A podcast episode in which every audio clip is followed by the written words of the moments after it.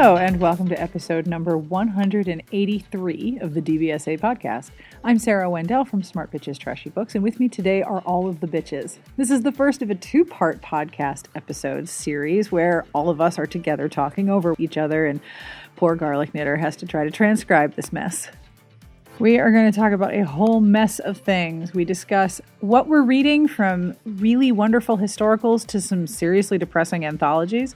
We talk about felonious street sign theft, the sad absence of gargoyle hardness jokes, what not to do if you stumble into a polar bear's liver, and the way that mourning and funerary rites have changed over the years because our conversations wander all over the earth.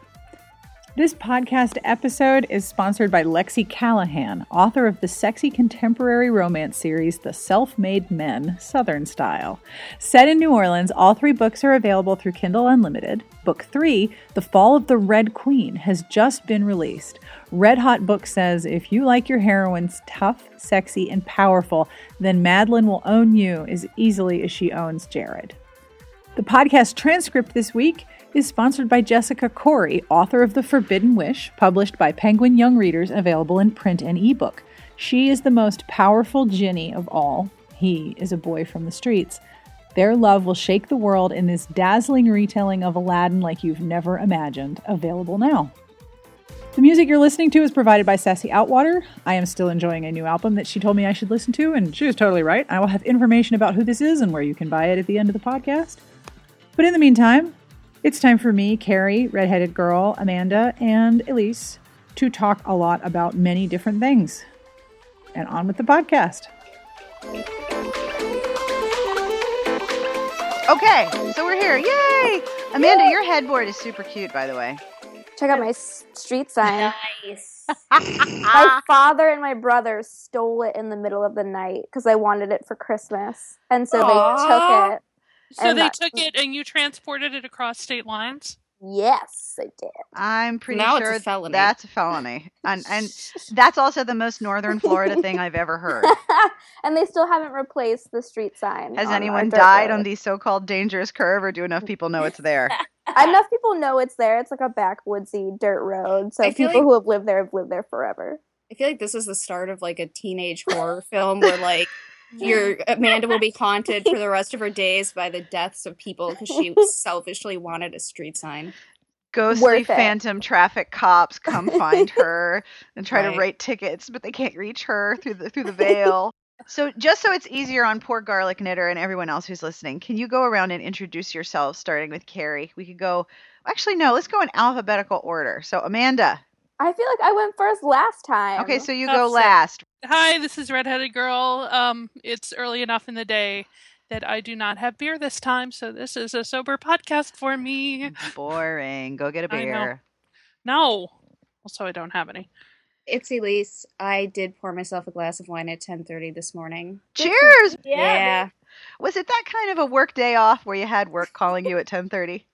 It was, and I'm also like in that weird kind of in between pain where I'm like, I could take a pain pill or two Aleve and some wine, right? So like how- some wine. Totally. Exactly, exactly. Right, I'm yeah. self medicating heavily. Although I would be willing to put up a um a fundraiser for some cause in the future. And the prize will be all of us either on narcotics or intoxicated or both recording a podcast. both. Like Yes, I'll yep. take my maximum two Percocet. My pu- pupils will be huge. At least I'll have some nice Vicodin or redheaded girl. You're gonna bust out the laudanum, and then we'll press record. It'll be awesome. And we'll just get Carrie like hyper caffeinated. Well, no, I've got my Norco. I mean, the There only we go. problem Oh is yeah. The Norco is really not very entertaining because nothing happens, nothing happens, and then an hour later, all of a sudden, I just go funk. so, except for that brief moment of of you know hilarity when my head actually hits the keyboard, you're not going to get like the full stoned effect. Ooh, Theraflu, Theraflu might do it. That would be good.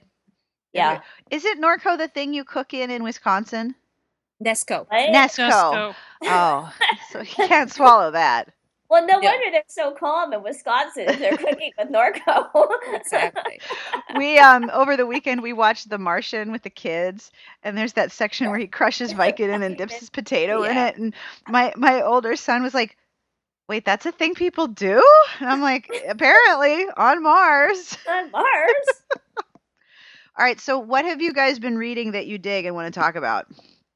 I'm reading the Gargoyle book, which opens me up for so many boner jokes. Okay, what So was with the response jokes. for that? Like you mentioned, I, I I quoted you on Twitter, and everyone was like, "Give me the gargoyle book." Well, name okay, so this is- no. This is my theory. Um, you have to be of the right age range to have watched Disney's Gargoyles. Do you remember that? TV Yes. series? Yes. So Sarah, I, all right, I'm I'm for- old, so For a while, you, you Disney- shut up. Sarah, you are not that much older than me and I'm like Elyse. six years And older also, than you. I the was boys will love it. Disney's will. Gargoyles. Yes. It was a TV show, and I was like of the right age to really appreciate the fact that it was about a bunch of gargoyles who'd been like sleeping in their stone form for a long time, and then I don't remember what happened. They woke up in New York City, and they were like saving the world from darkness, but they partnered up with a, a woman cop, and there As was you do. as you do. And there was a kind of a romantic arc between the lead gargoyle, who was totally a romance hero because he had a mullet, he had no shirt on, Yep. and he wore a loincloth. Yep.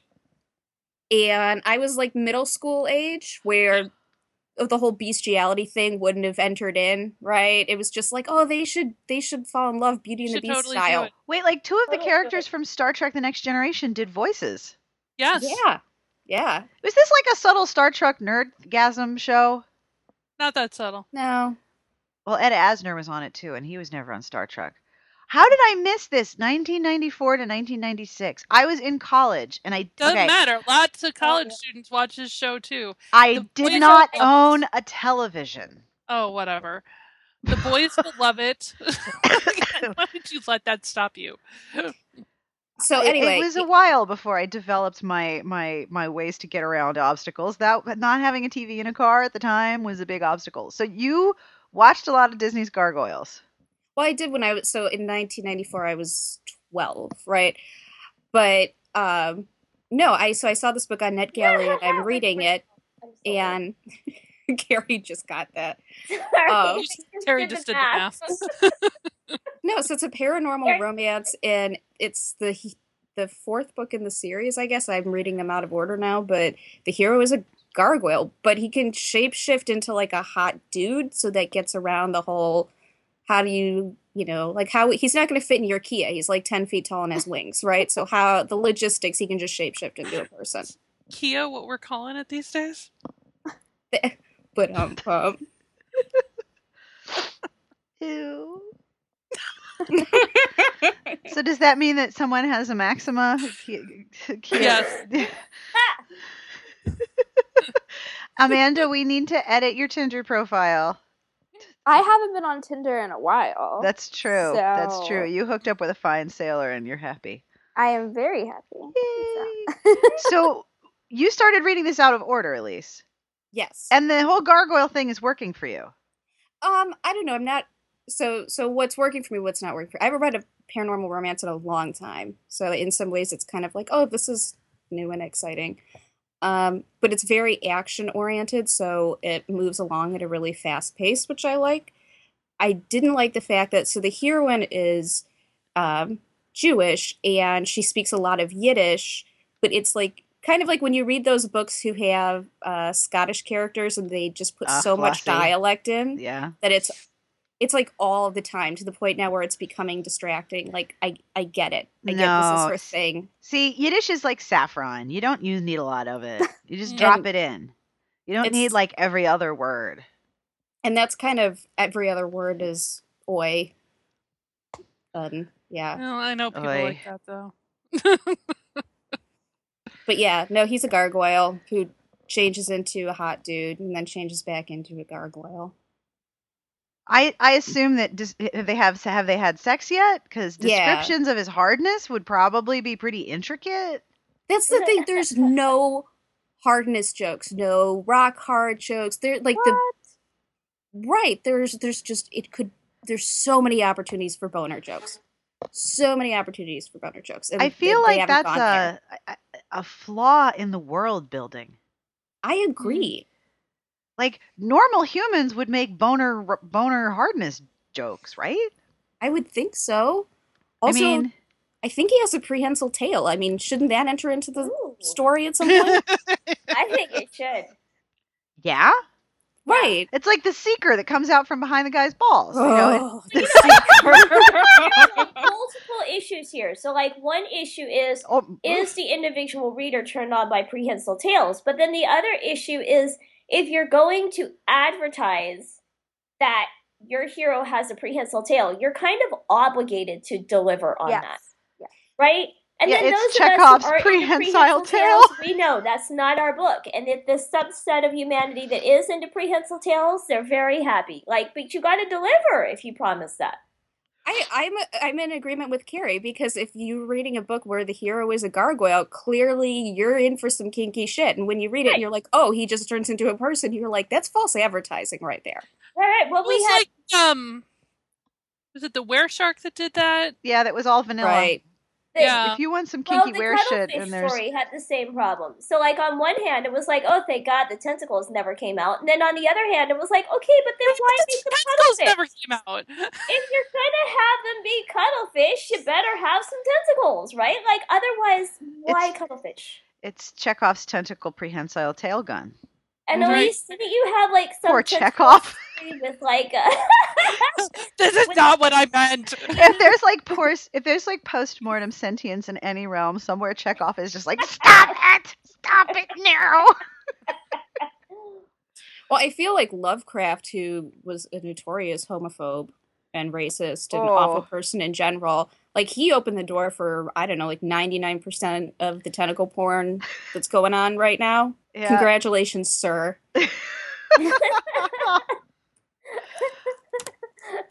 I always like to imagine, like, you know, when, when a celebrity dies and it's really sad, I'm always sort of like, okay, well, my personal belief is that everyone's heaven is personal. Like, what I think Yeah. is awesome is different from what you think is awesome. But, like, there, A, there's got to be, like, the best band ever. And then, like, there's Chekhov and Lovecraft in the corner with their hands over their ears, just curled up in a little ball, going, no, no, no, no, no, that's not what I meant. I'm okay with I, that. I have this very entertaining image, which somebody posted on Twitter. I did not come up with this on my own. Um, that Scalia is still sitting down with the founders, and they're like, "No, that's not. no. That's not what we. What? no, no, that's what wrong, too. oh shit! I lost a bet because I What? made a I made a bet with a friend that Chuck Tingle would have a Scalia related book out by last Thursday. Oh, He Oh. didn't. I don't think so. We need to check on Chuck Tingle. Is he dead in a bed somewhere with a, a pillow on his head? Tingle has a surprising amount of class. I don't think he'd go there. He, No, I you think he would. reviewed his book about Starbucks cups like anally Yeah, raping Starbucks somebody. I don't think families he's No, no, out of It class. was, it was it was it was actually I have to say it was like super consensual. It was very weird. But I have to say it was like all like super happy consensual Cup fucking. I- Cup and, like, yeah. super like liberal. It was the weirdest thing to read. Like when I'm giving it a grade, I'm like, how do you grade this? I don't I don't I don't know. I think I ended up giving it a B because I said it basically it delivered exactly what it promised and it was genuinely funny on purpose. Like well, there like you go. not like badly written funny, like you know, like I can't imagine there's that many people who want to read that book, but but it it delivered exactly what it said it would deliver. Oh, bless. Okay, first off, he released a book uh, yesterday that's slammed in the butt by the living leftover chocolate chip cookies from my kitchen cabinet.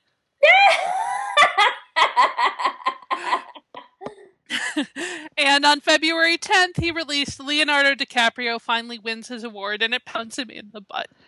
Of course it does. Oh, that I I I I haven't watched the Oscars in a number of years. One because I'm old and I value my sleep, and two because it's like last year was really bad. This year's even worse when there were so many m- not movies featuring people of color and directed by people of color and women worth nominating. They don't do it, and I'm like, okay, you're really insisting that you're irrelevant. I am okay with letting Okay, you be irrelevant, actually and have I'm going to go to I'm going to bed. finish this week in which I argue that they are relevant. Well, they're I will- relevant in some ways, but not to me staying up late. Like in Well, my no, personal world, but- like if you want to argue that hard that you have no value, then I'm going to go to bed. so I don't have to. I'm not going to argue with you that you're valuable when you're not. You go ahead. I'm going to go to bed now. So now I'm like tempted to stay up really fucking late because you know the best actor award is given out at like 2:30 in the morning Eastern time. And, Oh. and like stay up and see if there's like a little Oscar and then like you know Chuck Tingles behind the camera like behind the curtain on the stage going yes go go go I I find myself curiously pulling for Leo this year, and it's a weird position to be in. It's not like he's a horrible human being with no redeeming No. value. No, but the but the poor Leo doesn't have an Oscar meme has been like so very thorough for so long, and now like the best actor field is so boring.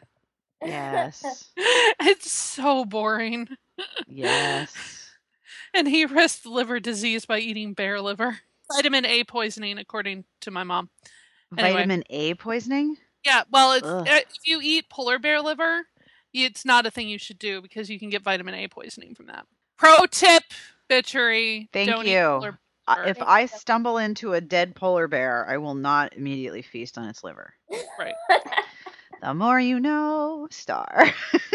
All right, Here red redheaded girl, what are you reading?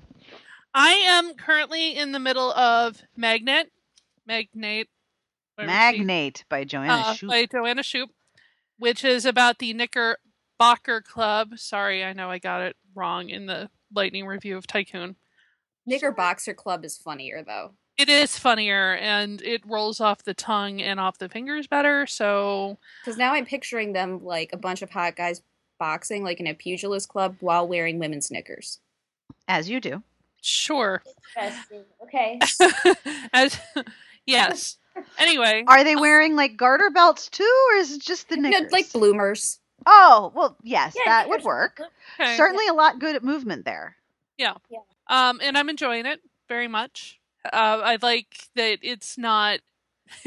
it's not Regency. I love the. I say this like every fucking time, but I love the Regency, but I also love leaving the Regency and discussing the various ways in which history has worked beyond just that very narrow 20 years or so that we sort of hang out in a lot.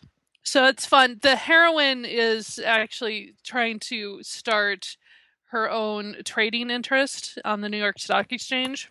Oh, And really? She needs to she needs to the hero to sort of front the whole thing because oh my god, women and money and your your poor tired little brains will just break. You can't do that and she's like I'm better at this than you are. That's where we are at the moment. He has agreed and now everyone's like, "Why are you hanging out with this dude? He's new money." And you're like, "Not." And she's like, um cuz the new money thing always cracks me up Yeah. because I know it was a real thing and I Mm-hmm. know that there was a genuine like a genuine problem but then there's a certain point where I'm just like when you have no money isn't any money like better than holding on to this? Oh you just earned that in the last generation and my title and absence of fortune have been around for hundreds of years. Like any money is better than no money. Do you people have no sense I'll take new money. I'll take any is it I don't care if it's crispy or if it doesn't get in the vending machine I'll take it So whenever there's a conversation about new money and old money, I always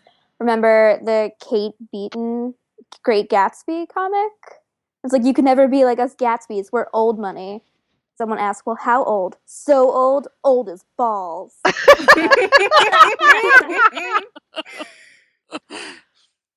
all right Amanda what are you reading Um, I'm have such a horrible reading problem right now.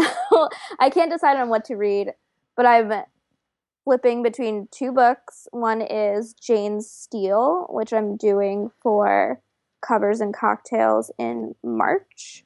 So it's kind of like a re-envisioning of Jane Eyre, but the heroine is essentially a serial killer who murders all of these horrible men. as you do So right up my alley. Down for this. and the other one so my roommate we i live in a very publishing centric apartment both of my roommates work for publishing houses and one of them works for candlewick which does amazing children's books and I YA books love Oh, Candlewick books. I Yeah. love them. she is the marketing associate So does the dog. Gail is here. is, he, is the mail bringing you a book?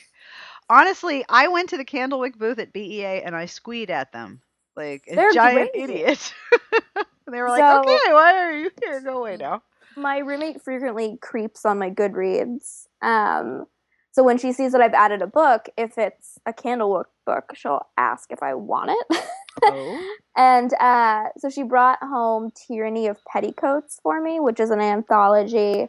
Um, I would say YA centric about kind of these badass ladies. Um, it's fiction, so they're all made up. Um, but it's a bunch of YA writers. It's so far I'm about two or three stories into it. It's super depressing. um, you'd think the Like- tyranny of petticoats would result in some victory. I'm sure there are some like awesome. I mean, so far the girls I've read about have been amazing. Just so far their stories haven't been very happy. The first one is about a young black girl who she and her father escaped slavery to become pirates or like work on a pirate ship and she poses as a boy. Um and the only way so the pirate ship goes to kind of attack this ship that they think is full of treasure, but it turns out to be a warship and the only way to get it is if someone can swim and kind of you know drill holes into the hull of the boat and she's the only one that can swim and so she goes and she does it and spoiler alert um, when she comes back to the pirate ship to get back on the captain won't let her back on the ship and so she drowns I, What? I, I, I have questions.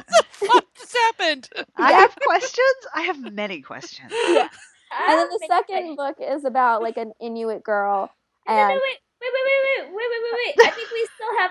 I, I think that you just glossed over a question there. okay yeah So, did we miss part of the plot? Why won't the captain let her back on the ship? So they discover she's a girl, one.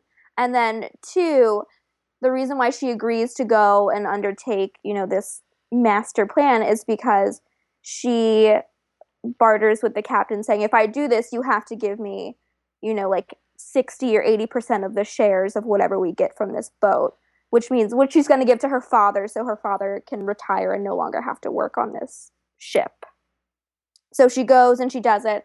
And obviously, the pirate doesn't want to the pirate captain doesn't want to give up a bulk of his victory shares to this boy that is obviously now a girl so he just lets her drown in the ocean instead of bringing her on the ship and like the father can't throw her a rope because he's being restrained by the other pirate crew it's very sad This is a Any horrible questions? book. it's Terrible. so sad it's so sad It doesn't second- even make pirate sense because most pirate ships have like a a system for dividing up the spoils that did in fact allow for some haggling so that if you anything that you got went into the general pool but if you were the pirate that specifically got it you got a bigger share so Well, it would not be particularly bizarre for somebody to say well if i'm going to swim over and drill the holes i get the biggest share Well, like if she did this, or if she didn't do this, they would all die because it was a warship, and they probably would have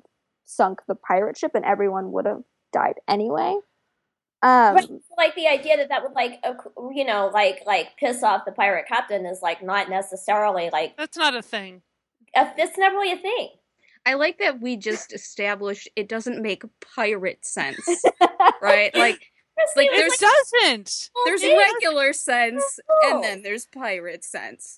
It Right, and pirates had rules. flags. Pirates had just like rules and ways of. That's why they were so successful because the they had way- rules. Parlay, had parsnip, parsley. well, clearly, this pirate captain was Gives not a fan of Well, pirate rules. are and they he was trying a to grade pitch Keep to the dick. code, Fantasy or motherfucker. it's like historical fiction because that's like really the difference if it's fantasy like romance fantasy about pirates right then So like all bets are off There hasn't been any like fantasy stuff, but like I'm looking at the Goodreads genres, and some people like shelved it as steampunk. So I don't know. I'm only Oh. like two or three stories in. The second one is about like an Inuit girl.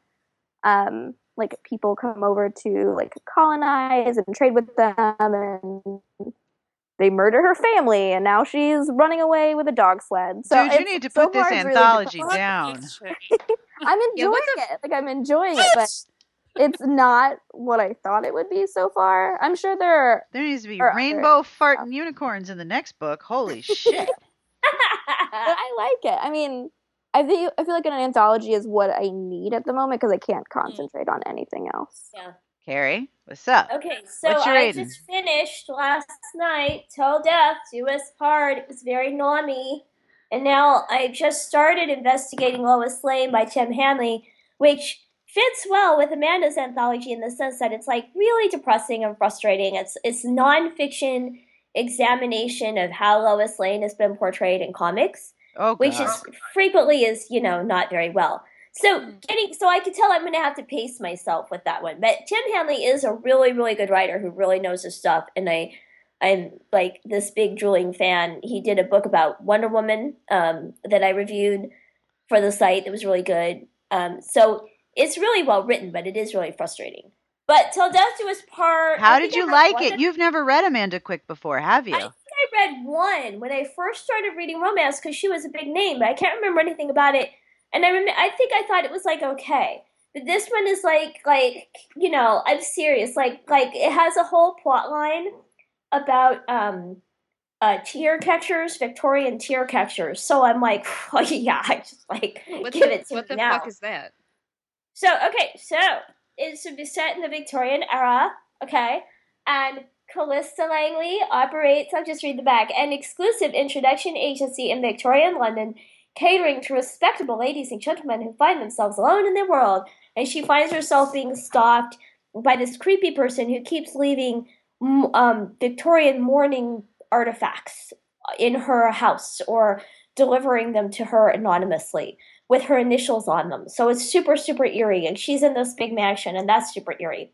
However, she teams up with this guy who writes detective novels, and he helps her solve the mystery. Um, and it's not Is his name Arthur? What? His name Arthur? Conan No. Doyle? no, his name is Trent. Thank you very much. And uh but yeah, like that would have been very meta, but it's not that meta. But it is pretty meta because he's writing a series of detective novels and he's just introduced a female character who assists him on who assists his main character on the main character's uh, mysteries, cases. And every and so there's this running joke throughout the novel that every time they meet somebody, you know, he has to introduce himself and he says he's the author of this series of books, right? And then people say, "Oh, I love your books," but and all the men he encounters says, "But I don't like that new Wilhelmina person. Maybe you should make her the villainess. Maybe you should kill her off. You shouldn't spend too much time developing a romance because that's just like I don't know, it's just too distracting. It slows down the murder." And every time he meets a woman, the woman goes, "Oh, I'm so glad you introduced Wilhelmina. She's like just such a great character." So just like this running thread throughout. So it's very um it definitely like speaks to my soul as a mystery. It's kind of messy. I don't think it's really well constructed. And I felt like it was a little bit anticlimactic in that I thought Callista would take more of a proactive lead and instead Trent takes more of a proactive lead, but um But what's a it definitely catcher? has many aspects I like. What? What's a tear catcher? So- that was the original question. Yeah, I'm confused. A tear catcher is a Victorian thing, and actually, apparently, they had tear catchers like for thousands and thousands of years in different cultures. But a tear catcher is when someone dies, it's like a little glass tube or or little glass jar. You let your tears fall into it, and you put a stopper on it. And the stopper is specially designed so that the tears evaporate very slowly.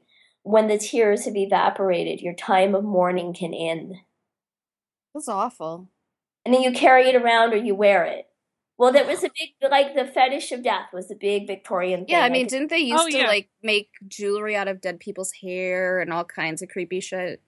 yeah, yeah, yeah. Like lots of fetishization, not sexual fetishization, but fetishization of the, the, the dead body and, and body photography and all these different ways that people came up with to find meaning and structure because people died like right and left. So, you know, loss was an everyday part of existence. And so that's one of the ways they found to cope with it. They just came up with this huge variety of rituals, elaborate rituals around it. Also, Victoria made over the top mourning sexy and cool. What? Victoria made over the top ridiculous mourning sexy and cool. Yeah, she made it very trendy. So yeah, and and if you if you Google Victorian chair catchers online, I mean they're very beautiful. They're they're you know they're these elaborate filigreed containers that are really lovely, but you know like morbid and sad. So of course it's just like it's just the most gothic shit imaginable, you know, and you know how I am about gothic Mm. shit. I can speak that up. Ugh. We can't hear. Oh, there you are. I'm here. this it? Ugh. Okay. Did I fade out? No, no, no. That was No. me. I was on mute and I was talking. I grew up around the corner from Clayton, which was the family home of the Frick family, who were, you know, super wealthy and stuff.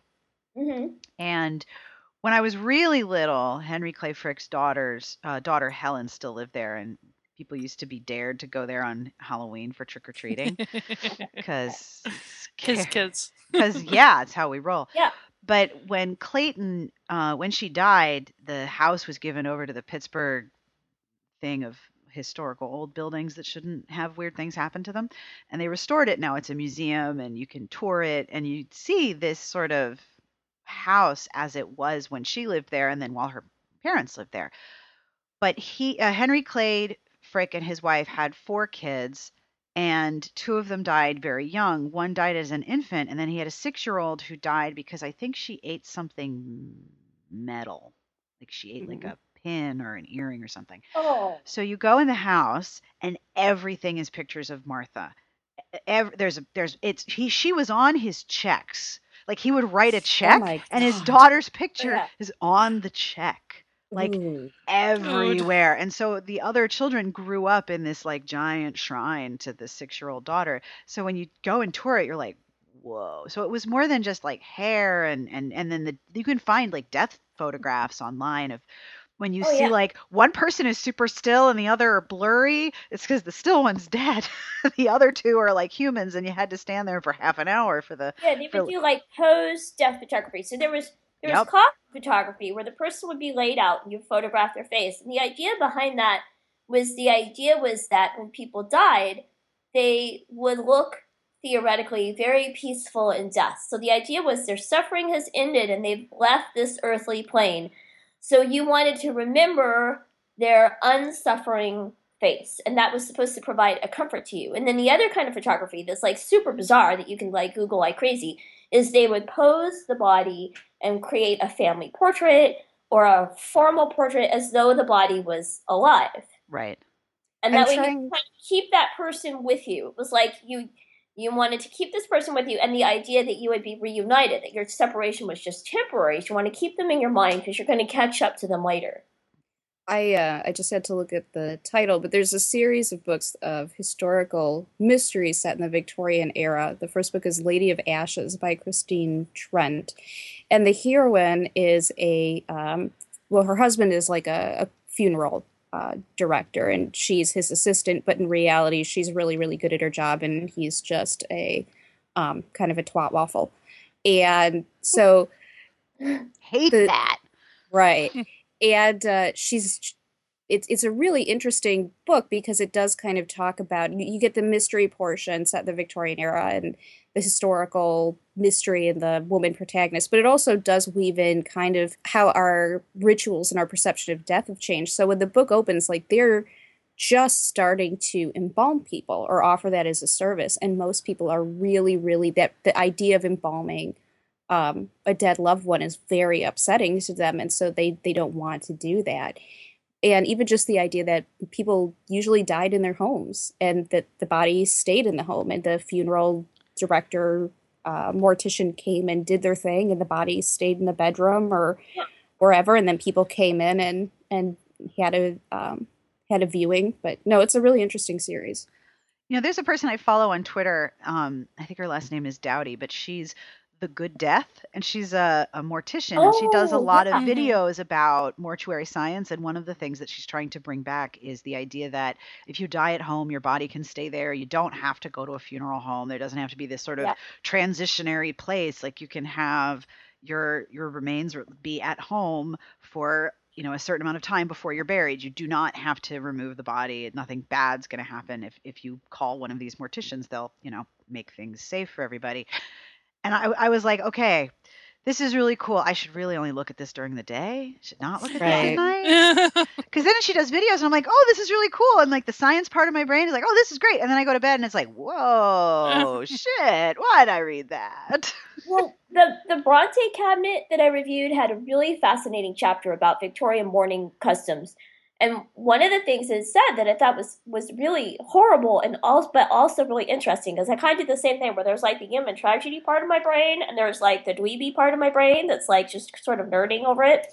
Was that a lot of the Victorian adoration of the dead body had to do with the fact that you were often left with an intact dead body that once you you could kind of clean it up and it looked sort of okay, right? So two things sort of ended that fad, and one of them was germ theory because it started to make people dying look less like an act of God and more like somebody fucked up. So it took a lot of the sentiment out of death. And then the other thing that really was, you know, no pun intended, but the nail in the coffin was World War One, Mhm. and that was it for the fetishization of the body because there was no body, or if there was a body, It didn't look very it was good. really fucked up. it didn't look pretty. You were picking it up with spoon, and so that was sort of the the end of the line with that whole, you know, custom thing. Yeah, which it goes kind of back to the mechanization of death, which is what World War One kind of brought us. Yeah. We're still really Good good, job, at it world. too. Yeah, we're really good at that now too. Oof. So between the pirate death and the the Victorian tear catcher Y'all are reading some sad ass shit. But I do have to say, like this was this was like it was it was dark enough to feel really gothic, but it wasn't so graphic and terrifying that I didn't want to read it because I'm very I'm very fragile. I uh I don't like things that are too scary. Generally speaking, this was not too scary. No children in peril, so that was good.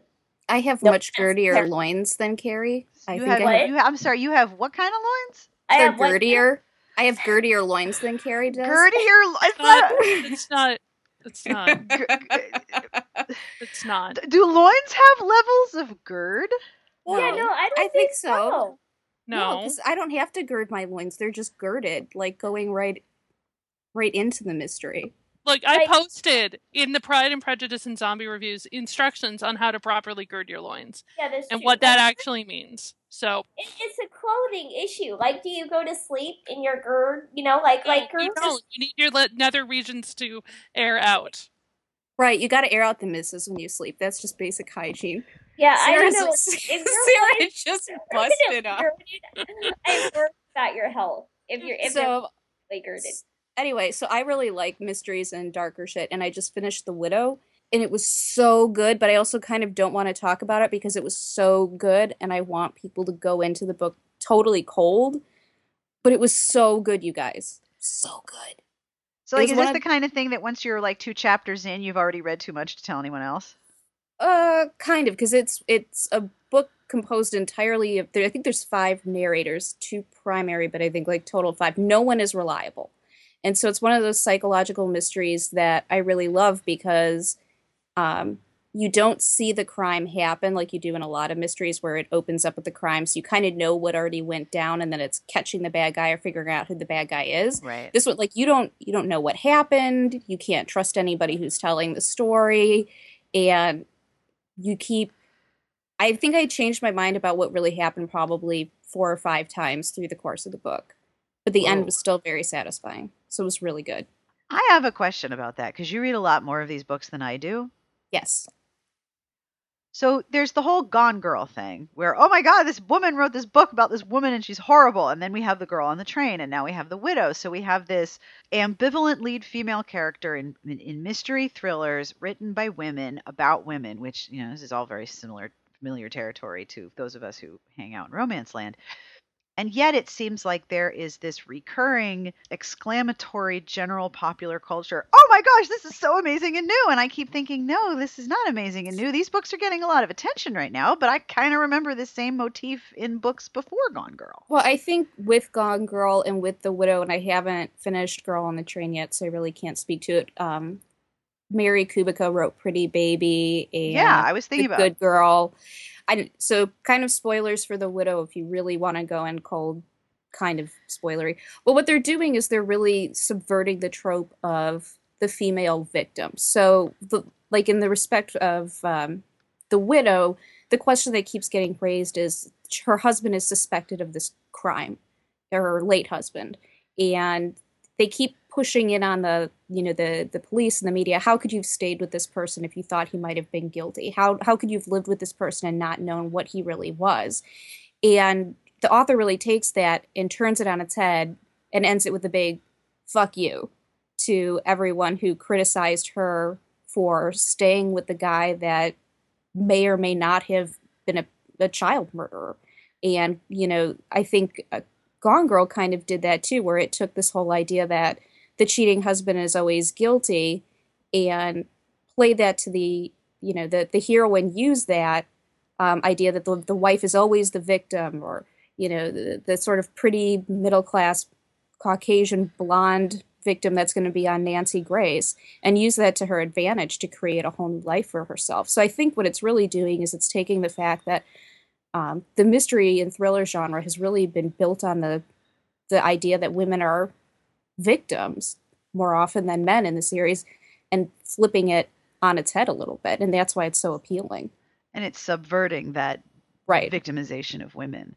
But it's also revealing a much greater um, malevolence in these characters because when you subvert the role that everyone expects you to hold whether that's the docile wife or the the, the woman who's tolerant of her husband's affairs when you subvert that, you're revealing a great deal of self determination and knowledge of how you're perceived and a willingness to hide it and a willingness to do some really dastardly things to get your way within staying beneath that cover. So it's it's not just like the image that's thrust upon that person, it's the fact that they're aware of it and then they're going to do really really dastardly shit and get away with it so there's this sort of malevolence of the female character that's also in these in these stories. And that's the other part that i keep seeing people oh my goodness this is so amazing. And i keep thinking i've seen these before. This isn't well, new. it's not new but i think it's really it's highlighting the fact that women are much more complicated than they're often given what? credit for in these stories right? No. like you know like in the widow you know everyone looks at her and thinks she's just this kind of docile housewife who's been sort of emotionally manipulated her whole life. And the story is really, really more complicated than that because she's an actual human being who has a complicated life. Oh, don't be silly. Everyone knows women can only be one thing at a time. Right. And the uh, the other thing that they're doing too is they are really bringing the media into the mystery, which is I think a new trend. So both in Gone Girl and The Widow, the media plays a huge role in the media's perception of the crime and how the media can even impact the investigation and sort of public outcry and that's huge. And there's two fem- prominent, three prominent female characters in The Widow. There's the widow. Um, there's a reporter who's trying to get a story out of her, and then there's the mother of the girl who went missing. And at points in this story, they're all very heavily criticized because of the things that they've done. You know, the widow for staying with her husband, the mother, she wasn't a good enough mother. She wasn't paying attention while, you know, she let her daughter play outside unsupervised. That's why she got kidnapped. The reporter is kind of portrayed as being, you know, like a bloodthirsty, soulless person. And it's very critical of just taking that snap judgment of people and saying, oh, this is all that they are. And it shows that it's it's infinitely more complex than that. See, I'm glad you can read these things because I cannot. I'm fascinated yeah. by them, but this is not shit that I can allow to enter into my brain. It is not no, no. I can hear you saying, wait, wait, no, no, there must be more. There is, next week. I quiz all of the bitches evilly with evil questions about romance novels, and it's totally evil, so you should totally tune in next Friday because, well, that's when it's going to be um, released, right? Totally. This podcast was brought to you by Lexi Callahan, author of the sexy contemporary romance series The Self Made Men Southern Style. Set in New Orleans, all three books are available through Kindle Unlimited. Book three, The Fall of the Red Queen, has just been released. Red Hot Books says if you like your heroines tough, sexy, and powerful, then Madeline will own you as easily as she owns Jared. The podcast transcripts are compiled by Garlic Knitter, who has her hands full with these two episodes. I'm sorry, Garlic Knitter. This podcast transcript is sponsored by Jessica Khoury, author of The Forbidden Wish, published by Penguin Young Readers and available in print and ebook. She is the most powerful jinni of all. He is a boy from the streets. Their love will shake the world in this dazzling retelling of Aladdin like you've never imagined. Available now. The music you're listening to is provided by Sassy Outwater. You can find her on Twitter at Sassy Outwater. This is a band called Sketch, and this is from their album Shed Life. This track is called Bulgarian Shed. There's a lot of sheds on this album of different types, but all of them are good. You can find it on Amazon or iTunes or wherever you buy your music. I will have links to all of the books that we discussed, including all the super awesome, strange ones we mentioned, as well as links to some of the things that we mentioned, such as Tear Catchers, The Good Death, and Kate Beaton's awesome Great Gatsby comic. You can find all of that at smartbitchestrashybooks.com slash podcast. But in the meantime, on behalf of Amanda, Elyse, Redheaded Girl, Cassie, and myself and everyone here, we wish you the very best of reading. Have a great weekend, and we'll see you next week.